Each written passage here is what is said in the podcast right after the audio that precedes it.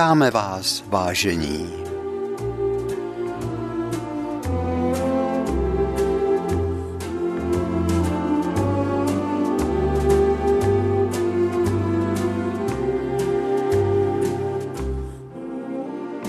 Pro ty, kteří náš seriál slyší poprvé, a i to se stává, já zdůraznuju, že opravdu k vám, tedy s papouškem... Já jsem orel, orel, já jsem... No tak dáš pokoj, opice péřová. Opice, opice.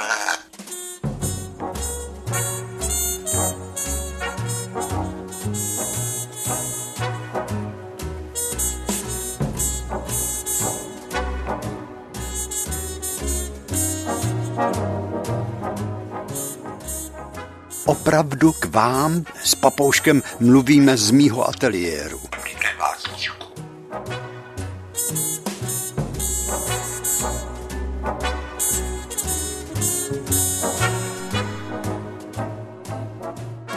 Mám tady vedle pracovního stojanu nahrávací zařízení, z oken mého ateliéru na nás mává jaro.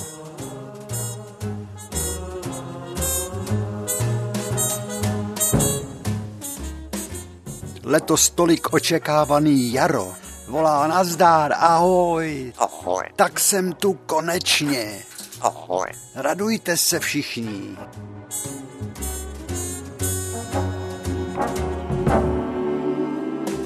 V každém případě vás vítáme u našeho pořadu vzpomínání. Jak se máš?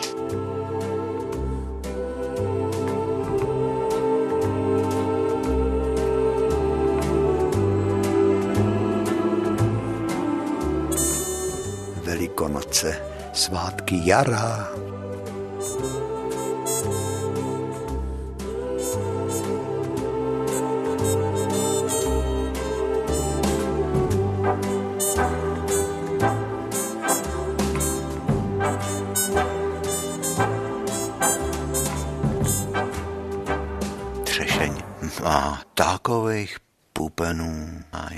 Čeká na slunce, až se do toho opře a ona se osype. Ty květy jsou jako padlej sníh, takže já mám před okny ateliéru přelud, bílej, vonavej, no a ze šáreckého údolí, kde bublá potok šárecký. Tam má někdo slepice a kohouty. v těch chaloupkách a tady se rozlejhá kokrání kohoutů a kdákání slepic a mě to v tu ránu, v tu ránu se ocitnu doma. Tam, kde jsem vyrůstal, v Pavlíkově u Rakovníka v té v tý chalupě na kraji vsi, odkud byl pohled, jako mám tady z toho mýho ateliéru, na takový vzdálený horizont, kde se krčil les a za kterým zapadlo sluníčko. A poskakovalo, když se ty dny prodlužujou silně a přehoupla se zima k jaru a jaro se zase přehoupne k létu a ten věčný koloběh střídání ročních dob, jak jsme tak rádi, vesnický děti, žili v tom těsném sepětí s přírodou právě v tom střídání ročních dob. To bylo krásné a na to nemůžu nikdy zapomenout. Já jsem mazlíčko.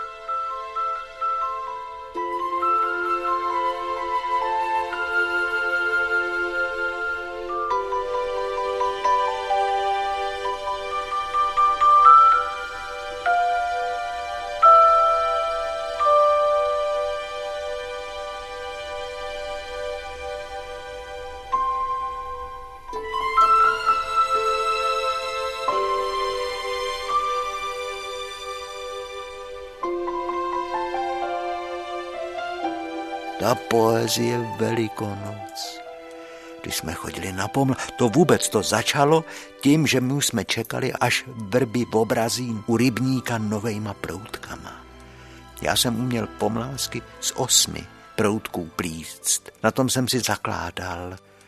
Kluci pletli takový úplně placatoučký pomlásky. Každý jsme si zakládali, že umíme nějakou jinou, jiný druh pomlásky plíst a co bylo vůbec nejkrásnější a na to nezapomenu nikdy, když jsem si takovým nožem ve tvaru rybičky udělal první píšťalku z vrbového proutku, jak se zpívalo, otloukej se píšťaličko, nebudeš-li se otloukati, budu na tě žalovati. a muselo se to hezky tak jako stáhnout. Ta krásná napitá jarní kůra, která tak voněla na tom vrbovém proutku. A potom se to rozdělilo, hezky se tam udělal zářez a strčil se tam takový ten přední díleček, který měl ten, no, jak se tam tudy foukalo. To byla nádhera, první píšťalička, jak jsem si udělal. A vy taky jistě všichni. Žanda leze po kleci, už zase dělá teror. No, teďko na mě dělá smutný oko.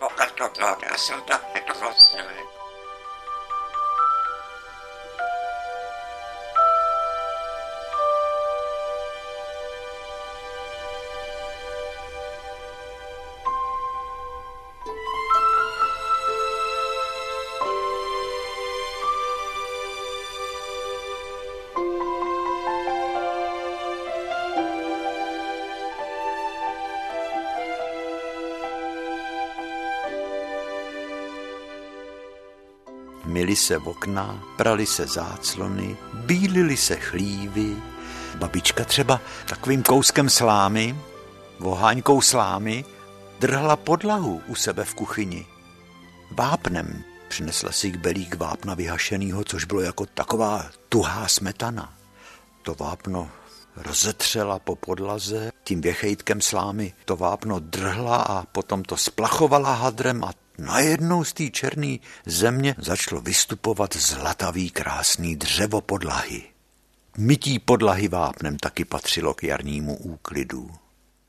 A i se chlív vybílil kravám, i praseti chlívek.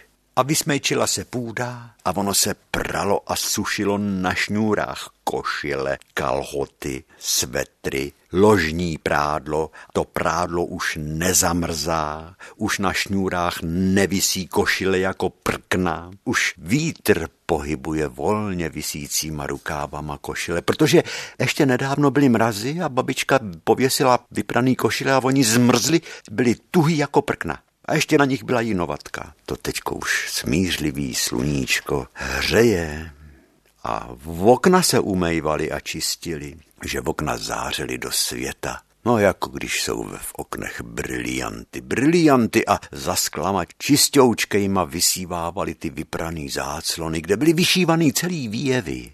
Tam byly vyšitý bílejma bavlnkama nevěsty, ženichové, králové, královny, hrady, áleje, mlíny u jezer a v pozadí zasněžený Alpy. To byla ta lidová tvořivost tenkrát.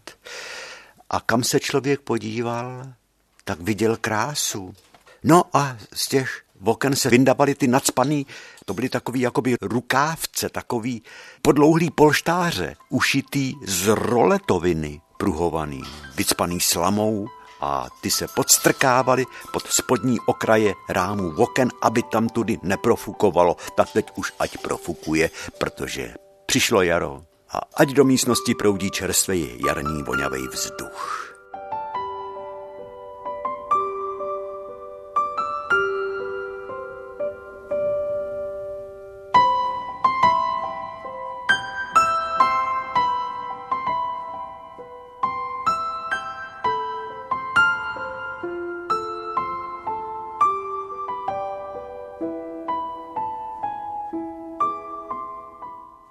A my jsme vyrazili o velikonoční pondělí s obarvenýma vajíčkama. Buď v cibuli jsme barvili vajíčka, to byla cibulová nať, z tý byly zlatavý vajíčka, takový lomený zlato. Nebo jsme je barvili v trávě a to byly do zelenkava zase ty vajíčka. A nebo do modra, když jsme chtěli, tak jsme si řekli mamince o trochu šmolky kterou měla na praní prádla. A ty jsme vyhazovali, šli jsme na louku za ploty zahrádek a vyhazovali jsme ty, zají, ty zajíčky, vajíčka. Jsme vyhazovali do vejšky až tam, kde lítali a zpívali skřivánci. A dívali jsme se, jak padají a jak dopadají do té trávy a jak křápli a v kapse jsme měli v papíru trošičku zabalený sole a posolili. Roloupali jsme si ty vajíčka a jedli jsme ty natvrdo vařený vajíčka posolený. Dodnes tu chuť mám na jazyku. No a taky jsme k tomu přikusovali šťovík, který rost v té mladé trávě na louce. Šťovík? To bylo takový kyselý zelí. Jemně kyselý, sladkokyselý. Dobrý, dobrý moc.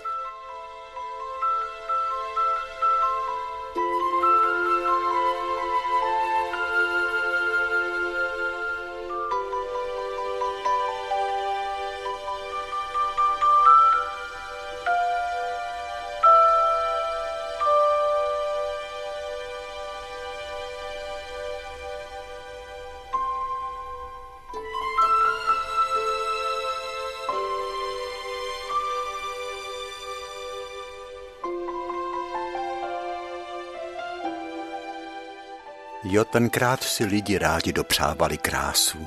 A my jsme z té krásy taky měli radost, proto jsme byli takový šťastní, že začali chodit velikonoční pohlednice.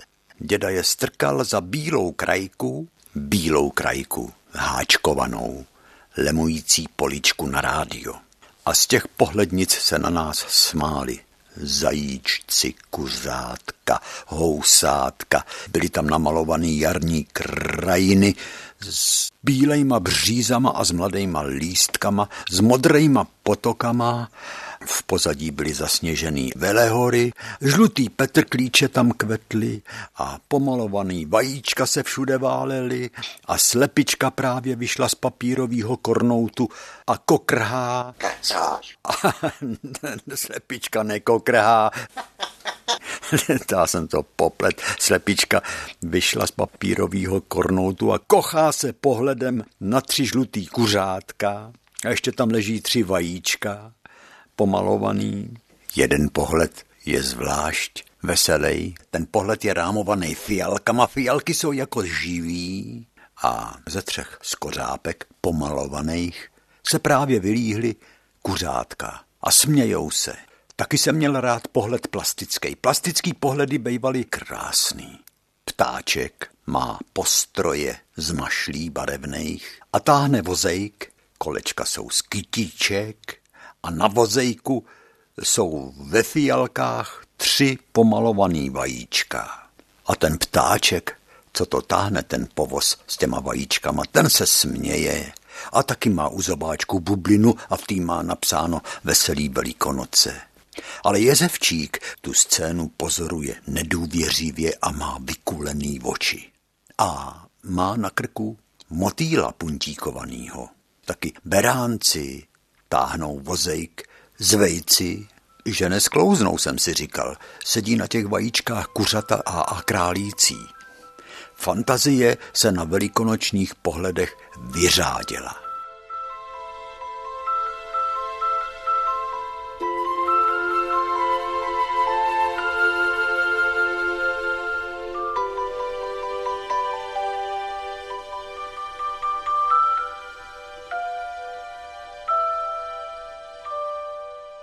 Jo, ve válce, z té druhé stránky pohlednice, nebo z té první podle toho, jak se to vezme, kde byla poštovní známka. Na nás padla tíseň, protože tam bylo Großdeutsches Reich, protektorát Böhmen und Mähren, velkoněmecká říše, protektorát Čechy a Morava. A tam kolikrát byl i Hitler na, na té známce nebo nějaká vošklivá taková tam byla, no prostě známka s razítkem a tam bylo napsáno František Zajíček, Pavlíkov 136 u Rakovníka, tak se jmenoval děda. A text, ten byl skoro po každý stejný. Milá maminko, milý tatínku a ostatní, přijměte mnoho pozdravů a vzpomínek na vás. Jak se máte? My se máme dobře. Růžu bolí kyčel, ale děti jsou zdraví a já taky. Váš Frantík, Růža, Jena a Mírek z Otročína. Hlavně přejeme veselý a šťastný Velikonoce a těšíme se na shledanou. Vaši Frantík s rodinou. To samý v bledě modrým psal strejda Rudolf. To samý strejda Pepík z Plzně s rodinou. Žena Lendi a Evžen a Pepíček.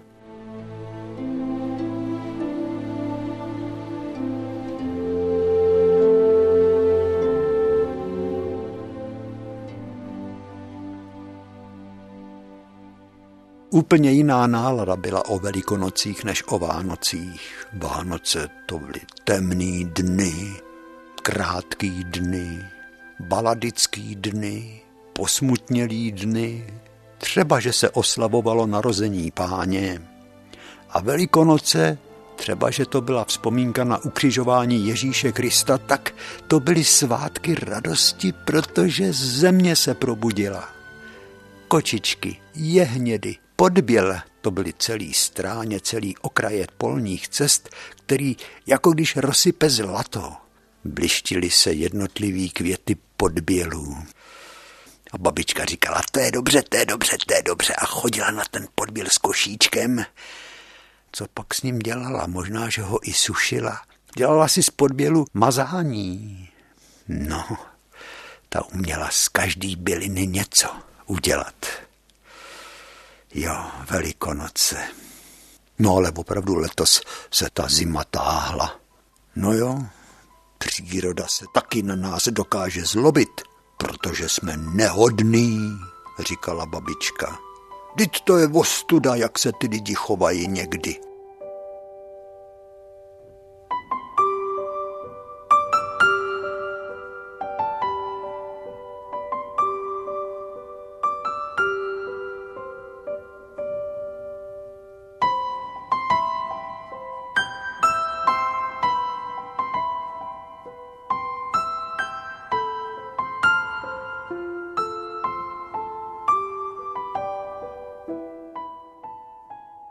Si pamatuju. Pod našima oknama byla strouha, která celý rok byla jako kobercem vykrytá něžnou zelenou trávou. V té trávě kvetly sedmi krásky, stříbrník, ale z jara, když přišlo tání, tak do té naší strouhy pod naším oknem se stahovala voda z polí ze sousední zahrady. Byla jak kafe hnědá a tak vřela, když tekla tou strouhou. Najednou se z toho stala malá jakoby říčka. Ta voda byla tak studená, až za nechty zalejzala zima. Babička říkala, ty kluku, pojď sem, tě zašlo za nechty, pojď honem pod pumpu. A co udělala babička? Z té naší pumpy, kde byla taky studená voda, mě na ty zmrzlý ruce napumpovala studenou vodu a pak si je vzala do svých mozolnatých, ale horkých dlaní. A já měl úplně ve očích slzy, jak to záblo. A já už jsem na tu dobu byl připravený. Z kůry jsem si vyřezal několik lodiček, ale ty lodičky z té borovicové kůry jsem musel v té váhnitý hnědý vodě, která tam tekla jenom jednou za rok, nebo v letě někdy, když byl velký příval deště. Na to jarní tání si tak pamatuju, jak jsem tam pod naším oknem položil tu lodičku do té hnědé vody a ona upalovala a houpala se a najednou zmizela v kanálu pod naší cestou. Ztratila se mě. Já jsem si na ní počkal na druhém konci a utíkal jsem kolem Frankovic domu a zase z Frankovic domu ved můstek a zase kanální roura. Zase se mi ta lodička ztratila a zase jsem utíkal kolem Černých domů a zase ta lodička zmizela v kanální rouře, přes kterou ved můstek, po kterým se jezdívalo do dvora a ze dvora a zase kolem Vítojc domu. Zase se pod Vítovic kanálem ztratila tam byl delší kanál, který ved až k Pavlíčkům, kde bydlel pan Pavlíček Pošťák, četník Demečko, taky se ztratila v kanále, ale hned se vynořila a já jsem musel tu lodičku chytit, aby nevplula do rybníka.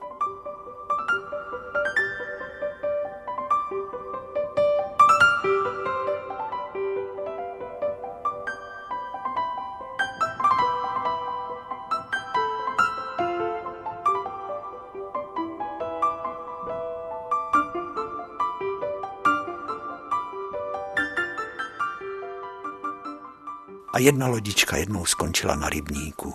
Jsem jí sledoval a skrz kanál pod silnicí podplula a já jsem musel utíkat, abych tu lodičku sledoval kolem potoka. Kolem Vidrojc louky potokem, který vzniknul tím, že ty luka byly mokrý a udělali se tam meliorační trubky. A ten potok, jako když střelí těma lukama vet. Utíkal jsem podle toho potoka až ke Všetacký silnici. Tam zase byl velký kanál, velká kanální roura a jes. Utíkal jsem podle potoka, který už byl větší, protože tam se přidávaly jiný a jiný vody a potůčky. Z kopce Hůrka nahoře byl hřbitov a kolem cihelny jsem běžel s velkým komínem, na který otakotík na hromosvod toho komína pověsil modře smaltovaný hrnec a to byla pěkná legrace. Té cihelně jsme si tak rádi hrávali. Běžím dál s tou lodičkou. Vím, že další rybník bude remízek. U tůně byla velká hloubka, že tam nestačil nikdo. Ten remízek byl obklopený čtyřma obrovskýma dubama. A jeden malý doubek byl na břehu na jižním. A my jsme přes ten doubek skákali po nohou do vody toho remízku. Ten remízek by mohl taky vyprávět o tom, jak jsme si na jeho břehu hrávávali.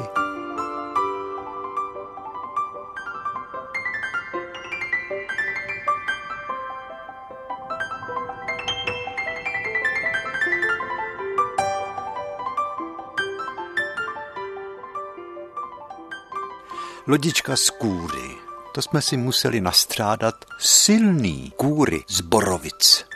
Ta kůra byla taková zvrázčená, ale na starých kmenech byly vrstvy kůry až skoro 8 centimetrový nebo možná i silnější. Zase ten kluk tady má nějakou schovávačku, říkala babička. Babi, babi, to mi nech. Já vím, to máš na ty lodičky, říkala babička. Lodička se vyřezala, jen to hvízdlo, hned nožem, kterýmu se říkalo rybička. To byl perník. Z tý se dali vyřezávat zázraky. I hlavu indiána jsem uměl vyřezat. To byla lodička tak 20-25 cm. Když byla 30 cm dlouhá, tak už byla moc veliká. Rostomilí byly i lodičky malí, že se vešly do dětský dlaně vepředu špička, vzadu špička, nebo vepředu špička a vzadu to bylo zarovnaný, vydlabali jsme, anebo jsme uprostřed nechali takovou přepážku stát, protože jsme věřili, že se nám podaří to, co každý chtěl, vydlabat důlek v té prostřední přepážce, vydlabat dírčičku a do toho zasadit proutek a na ten proutek upevnit plachtičku. Plachtičku jsme dostali, kousek hadříku vždycky. Klacík jsme našli, dírka byla vyvrtaná, ale ten klacík nikdy v té dírečce nedržel. I když jsme třeba provrtali skrz tu lodičku, tak stejně ten stožár té plachty tam nedržel, ale ono to té lodičce nevadilo, že měla díru, ona byla tak lehonká, že plavala i s tou dírou klidně.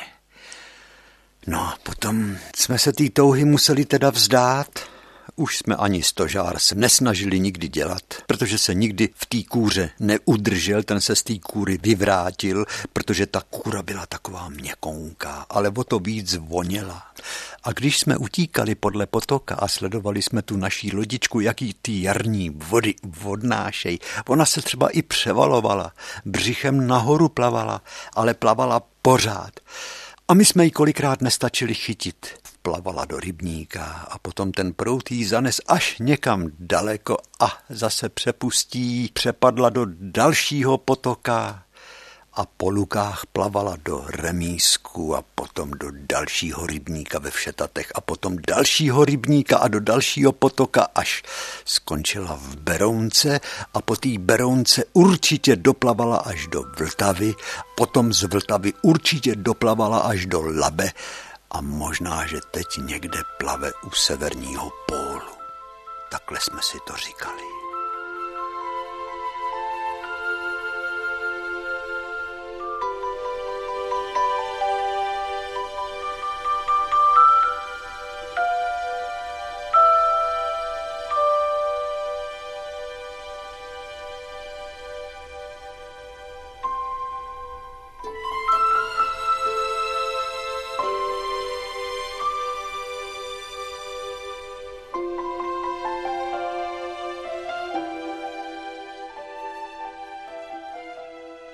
Proč si člověk schovává takový drobnosti, takový cetky, takový krámy, takový kuličky hliněný? Je to líto vyhodit, nebo co. Vždyť by to taky byla škoda je vyhodit, ne? Když jsme s nimi prožili tolik šťastných chvil. No a možná, že taky doufá, že si s nima ještě někdy zahraje. Ono totiž je to jako včera, když jsme si s těma kuličkama hráli. Do toho důlečku, jak tam hezky cvakli jedna od druhou, když se tam strčila tím ukazováčkem, jak hopkala nejdřív, kutálela se a šup a cvak. Ta předjarní zem byla taková ušlapaná. A takový ušlapaný místečko, to bylo ideální proto, aby jsme tam udělali důlek. Pod patkem, u boty, kramflekem, jak jsme tomu říkali. To jsme se točili dokola a ten kramflek jsme tam zasekli do té cesty.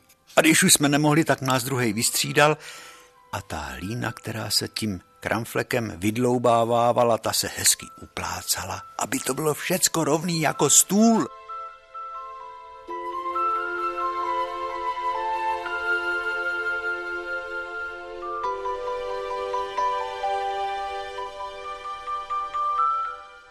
Myslíte, že je nemám? To jsou barvy, takový tlumený, do hněda, do růžova, do zlatova, do modra, do zelená, do fialová.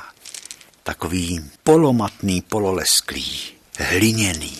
No, a to jsme si zkoušeli i ty kuličky dělat sami, z červenice, z hlíny, ze který se normálně dělávávaly cihly. Taková červenice se těžko hledala pěkná červenice. No a oni nám ty kuličky aspoň vypadaly, že to je tak hezká kulička. A když jsme ji potom dali do, aby jsme ji vypálili, to jsme věděli, že aby byla trvanlivá, tak ji musíme vypálit ve vohni. Tak jsme počkali vždycky, až dohořívá oheň v kamnech. Babi, můžu si tam dát kuličky? Teď už můžeš, už jsem dovařila. To byl jenom takový oheň rychlej, z dřevěných polínek, jenom na svaření mlíka. V tom dřevěném popelu se ty kuličky nejlíp vypalovaly. No ale oni některý popraskali, některý se úplně rozsypali. Některá dokonce i tak jako bouchla, když ta pára ji roztrhla, když se vysoušela. No ale oni, když jsme vyndali z toho popela, tak byli takový strupatý. Oni nebyli vůbec hladoučký. Žmolky a ty kamínky. Oni vystoupili tím pálením, protože ta hlína, ta červenice nebyla mletá, jak jsme říkali. Velký lidi říkali, že stejně to nejdřív prosejou za sucha, udělají z toho takovou mouku, Žando? Maličko. Mouku? No, no, Neblbni mi tady, ne. No a potom tedy ty hrubý kuličky jsme mm, brousili o kameny. Těch je aspoň půl kila. Já jsem je nepočítal, ale těch bude... Je, těch bude stovka. Já mám všecko schovaný, no jo, z takový tý bedínky, kde jsem měl to dětský království.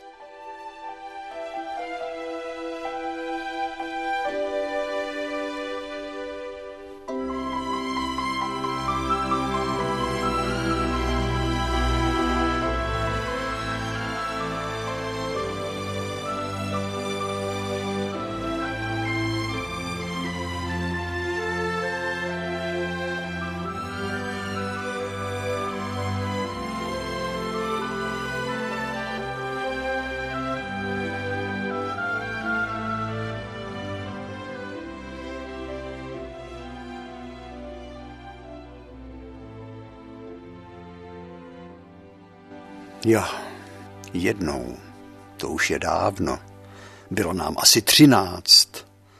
Jsme s první střední školou v Rakovníku, tak se tenkrát jmenovala Měšťanka. To byla první střední škola nahoře nad Vintrovým reálným gymnáziem pod Vysokou branou gotickou. Potom byla ještě druhá střední škola ale ta naše první střední škola vyjela do křivoklátských lesů někde mezi Rostokama u Křivoklátu a Nižborem sázet smrčky. Bylo nám třináct. A bylo jaro. A my jsme jeli na tu brigádu sázet ty stromky. Rozespívaný les, provoněnej pryskyřicema. Tam na jedný pasece kvetly divoký kosatce, si představte. To byla nádhera. Jo, zasadit smrček. Nejdřív motičkou vykopnout jámu, vložit smrček opatrně s kořínkama, zasypat s citem přišlápnout zem a tak dokola. A potom přijeli s obědem z hájovny A nám tak chutnalo, tam nám chutnalo všechno, i kdyby nám dali smrkový šišky spadaný politý marmeládou, tak jsme to zblajzli, protože v lese chutná. No ale po obědové přestávce jsme těma spadlejma šiškama bojovali. Naše holky se byly jak lvice dostat šiškou. Přece jenom ty šišky byly už roztřepaný, špatně lítali. Třídní Jan Mostecký měl radost, že jednak, že makáme, že za náma zůstává kus nově vysázeného lesa a ten týden utek jak voda. Mě po té brigádě zůstala nad levým okem jizbička taková malá. Při běhání mezi stromy jsem narazil na špičatou větev.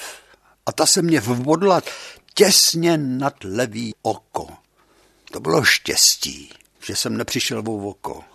A měli jsme pocit z dobře vykonané práce a každý večer u ohně jsme se dávali před hájovnou a zpívali jsme.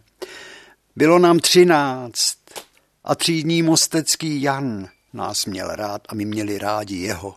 Ten potom s náma založil pěvecký kroužek a mě vzal do kreslířského kroužku a kdo ví, co by se s mým osudem dělo, kdybych nepotkal v ten správný čas toho správného kantora, toho Jana Mosteckého. O tom už jsme tolikrát mluvili. Kolik pak asi mají v průměru ty kmeny smrků dnes, který jsme zasadili tenkrát, jak jsou asi silný. Kolik jich přežilo ty vychřice. Hmm. Hezká vzpomínka.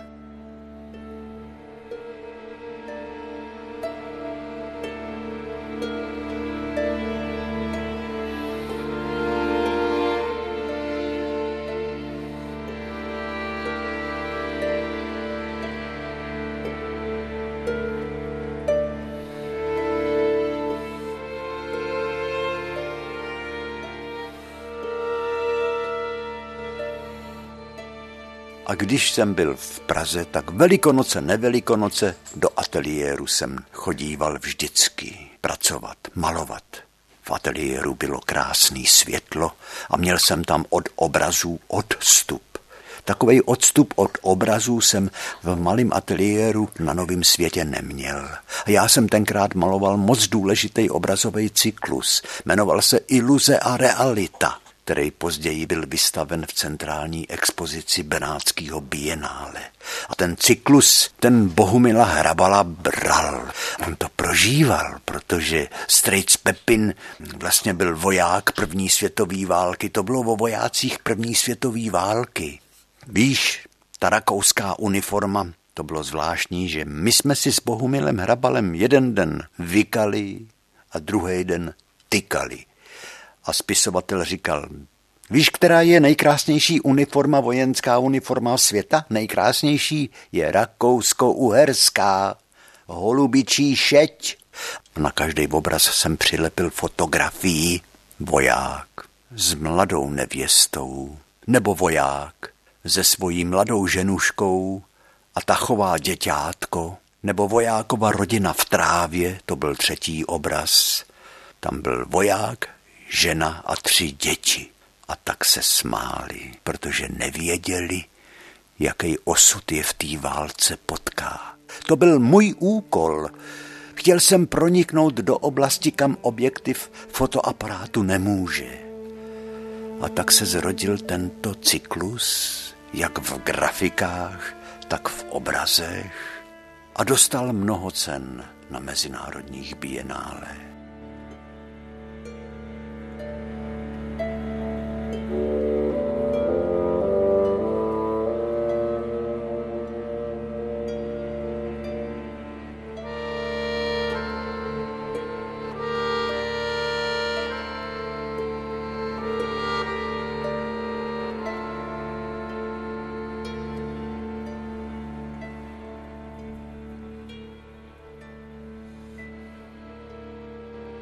Jednou přišel telegram, to bylo bienále v Lublani a Bohumil Hrabal zrovna byl u nás, kdy pošťačka přišla s telegramem a tam byla gratulace k obdržení Grand Prix na bienále v Lublani za grafiku. Já jsem říkal, bohoušku, to není možné. to si ze mě někdo vystřelil. Víš co, půjdeme se zeptat na poštu, odkud ten telegram přinesli? Ta pošta byla naproti. Vchodu do chrámu svatého Víta byla hračanská pošta. Tam jsme byli hned a hned jsme se ptali, prosím vás, je možný? Pan doktor Hrabal se ptal. Tady můj kamarád dostal telegram a je tak neuvěřitelný, že by rád věděl, jestli je možný, že si z něj někdo vystřelil. To je taková radostná zpráva v tom, že si myslíme, že si z nás někdo vystřelil a udělal legraci. A ta úřednice vzala telegram a odešla k telegrafu a říkala, telegram je pravý, Vidíš to, ty kluku pitomá, že tě blahopřeju ke Grand Prix na Bienále v Lublaně, no. To jsou věci, viď? A měli jsme takovou radost tenkrát. No a to byly obrazy, který zrovna jsem tenkrát, na kterých jsem maloval a grafiky, který jsem tenkrát vyrejval. A Bohumil Hrabal za mnou chodil pravidelně každý týden, buď v úterý nebo ve středu.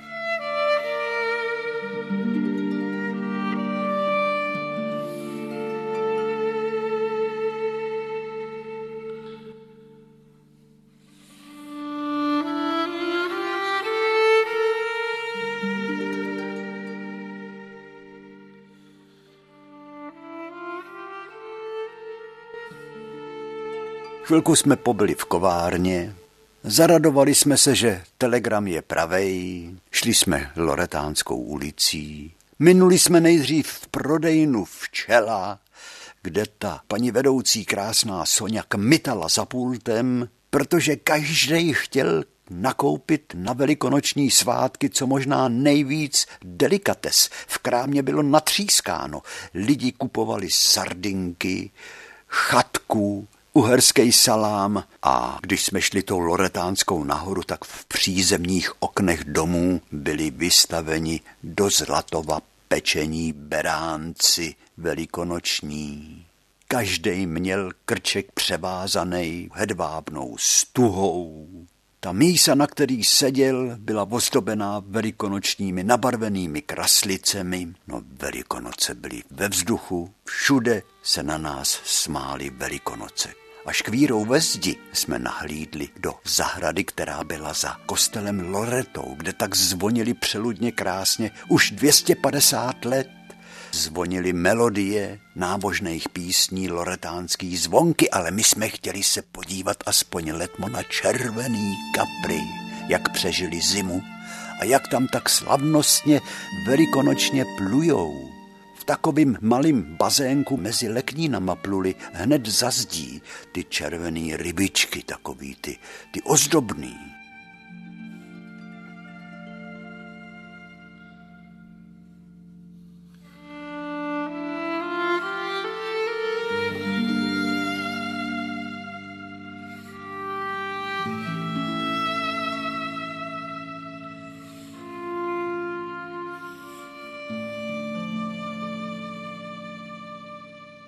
A bylo tam hodně turistů a poslouchali ty stařičký melodie loretánských zvonků. A těm turistům se zdálo, že tady vůbec žádný socialismus nebyl a není, že neexistuje ani železná opona, natož nějaká studená válka. Pro oči těch turistů tady byla jen věčná církev katolická s Ježíšem Kristem. Jo, těmhle holanděnům je zbytečný vysvětlovat, že naše životy závisí na tom, jaký zprávy o nás podá uliční důvěrník, říká spisovatel. A já říkám, to je strašně smutný. Nemůžeš jim to vůbec vysvětlit. Švýcarům, francouzům, na čem je ten náš systém vlády jedné strany založený. Víš, co mě jednou řekli, když jsem jim to vysvětloval, čem je to u nás hrozný? Řekli mi, proč si nejdeš stěžovat vašemu poslanci. Jo, stěžovat si poslanci, řekl Bohumil. To rovnou můžu jít do lampárny na Smíchovský nádraží, říká spisovatel. To je tak blbej příběh, co s námi hrajou za tři kačky, deset deka krvavý tlačenky a jedno pivo. Tomu jsem dost dobře nerozuměl, co to má znamenat, ale to Bohoušek Hrabal vždycky říkal, když chtěl vyjádřit naprosto zoufalou situaci. deset deka krvavý tlačenky a jedno pivo za tři padesát. Všecko.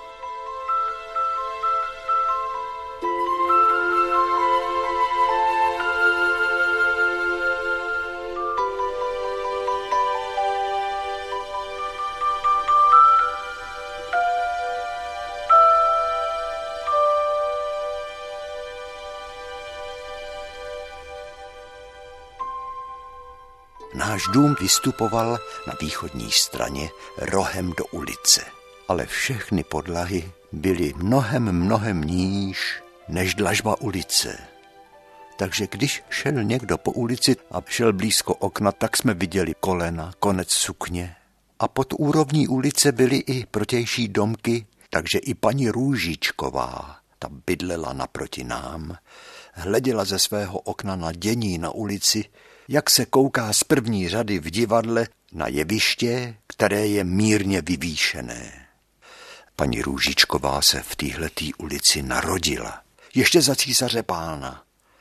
Hrála si s ostatními dětmi hry, skákala panáka s porculánovými střípky na špičkách nohou, hrála před pikolou, za pikolou, s klukama si hrála čáru a paní Růžičková byla jedna z mála, která prožila v téhle uličce celý život. Viděla četníky z Chocholy, rakousko-uherský, viděla i vojáky, i oficíry první světové války, jak se procházeli se slečnami, který točili nad hlavami slunečníčky, v rukách svírali navoněné vyšívané kapesníčky, Prej v té uličce bylo i několik zapadáků, kam se mohli vojáci ze slečnami ztratit na půl nebo na celou hodinu. Když skončila válka, tak viděla vojáky československé armády, jak se taky špacírujou se slečnami. Potom viděla německý vojáky Wehrmachtu a potom přišli vojáci rudé armády, pak zase přišli českoslovenští vojáci a pak milicionáři po vítězném únoru a ve sváteční dny musí být okna vyzdobena vlajkami ze srpy a kladivy a našimi československými vlajkami. Na to dohlíží uliční důvěrník, uliční důvěrník, ale kdo to je? To jsme nikdy nevěděli přesně.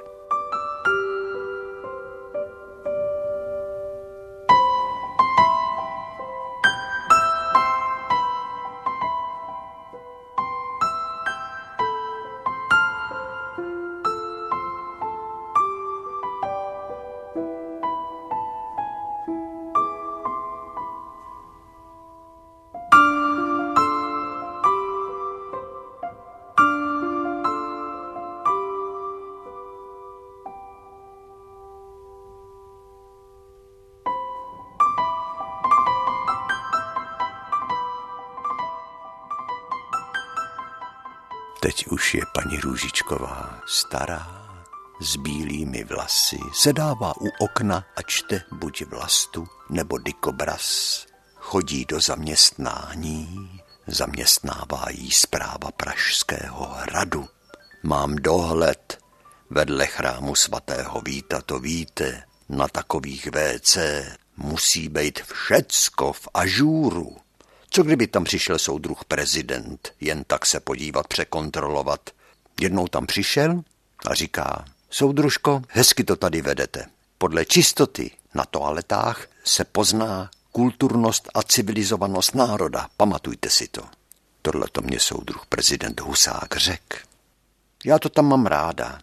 Mám bílej plášť, takže jsem na to hrdá že jsem to na starý kolena dotáhla tak, že jsem vedoucí v módním salonu na hradě, smávala se paní Růžičková. A v den voleb si paní Růžičková nechala u kadeřníka udělat hlavu, jak z módního žurnálu. Její vlasy zářily do daleka bílou barbou s lehkým, nafialovělým přelivem. Vy jste jak panenka, jí říkali sousedky ale hlavně paní Růžičková musela být, když byli v den voleb, jo, tak musela být ve volební místnosti. První volební místnost byla hned vedle toho salonu, jak mu říkala paní Růžičková, i soudruh prezident, že to tam je hezký, jako v módním salonu, zrcadla se tam lesknou. A velké úsilí věnovala pátrání, kdy hlava státu přijde k volební urně. To potom se rozblejskají fotoaparáty a dokonce paní Růžičková měla i fotku s hlavou státu, který už je u volební urny, v pozadí je hlouček lidí a pod článkem je napsáno Prezident republiky u volební urny. Druhá zprava je soudružka Růžičková, která odvolila jako první. A tu fotku z novin si vystříhla a s hrdostí si ji zarámovanou pověsila na zeď. Tak vidíte, na starý kolena, eh, jak jsem se proslavila, říkala paní Růžičková. Jo, jo,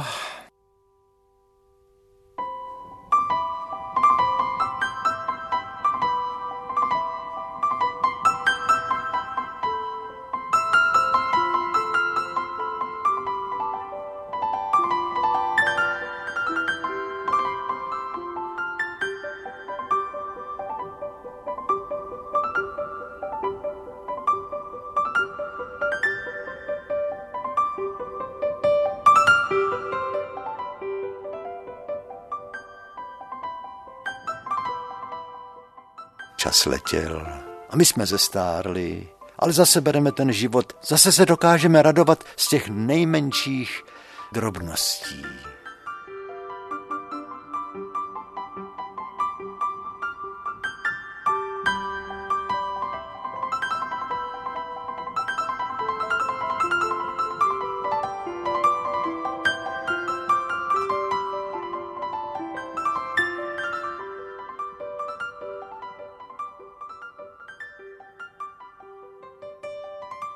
Kam se ztratili ty naše dětské lodičky? Jak asi skončili?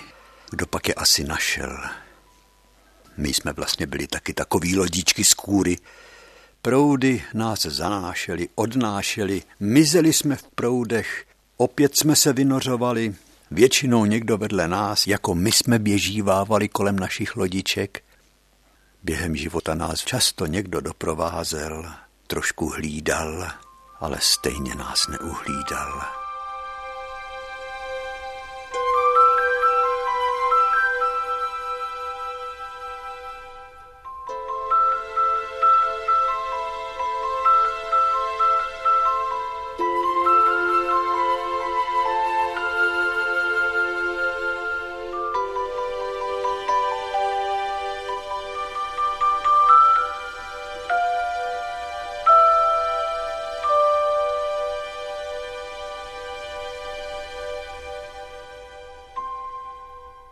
Kam nás zanesly proudy vod.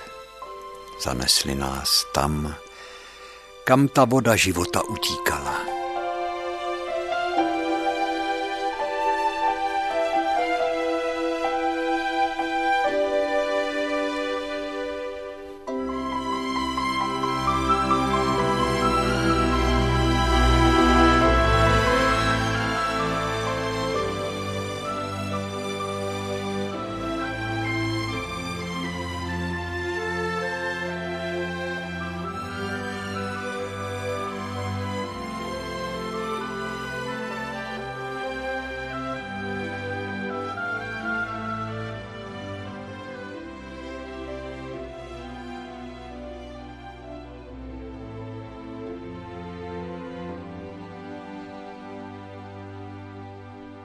Přejme si, abychom měli na ty letošní velikonoce vzpomínky krásný,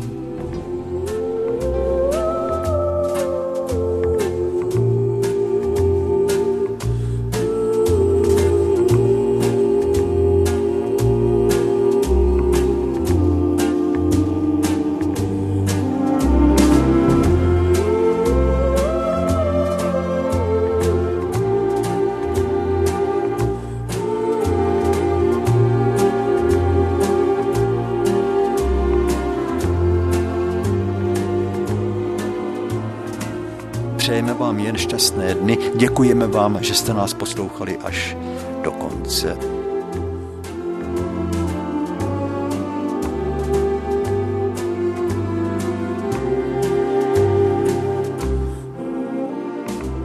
Těšíme se na setkání u našeho pořadu příště.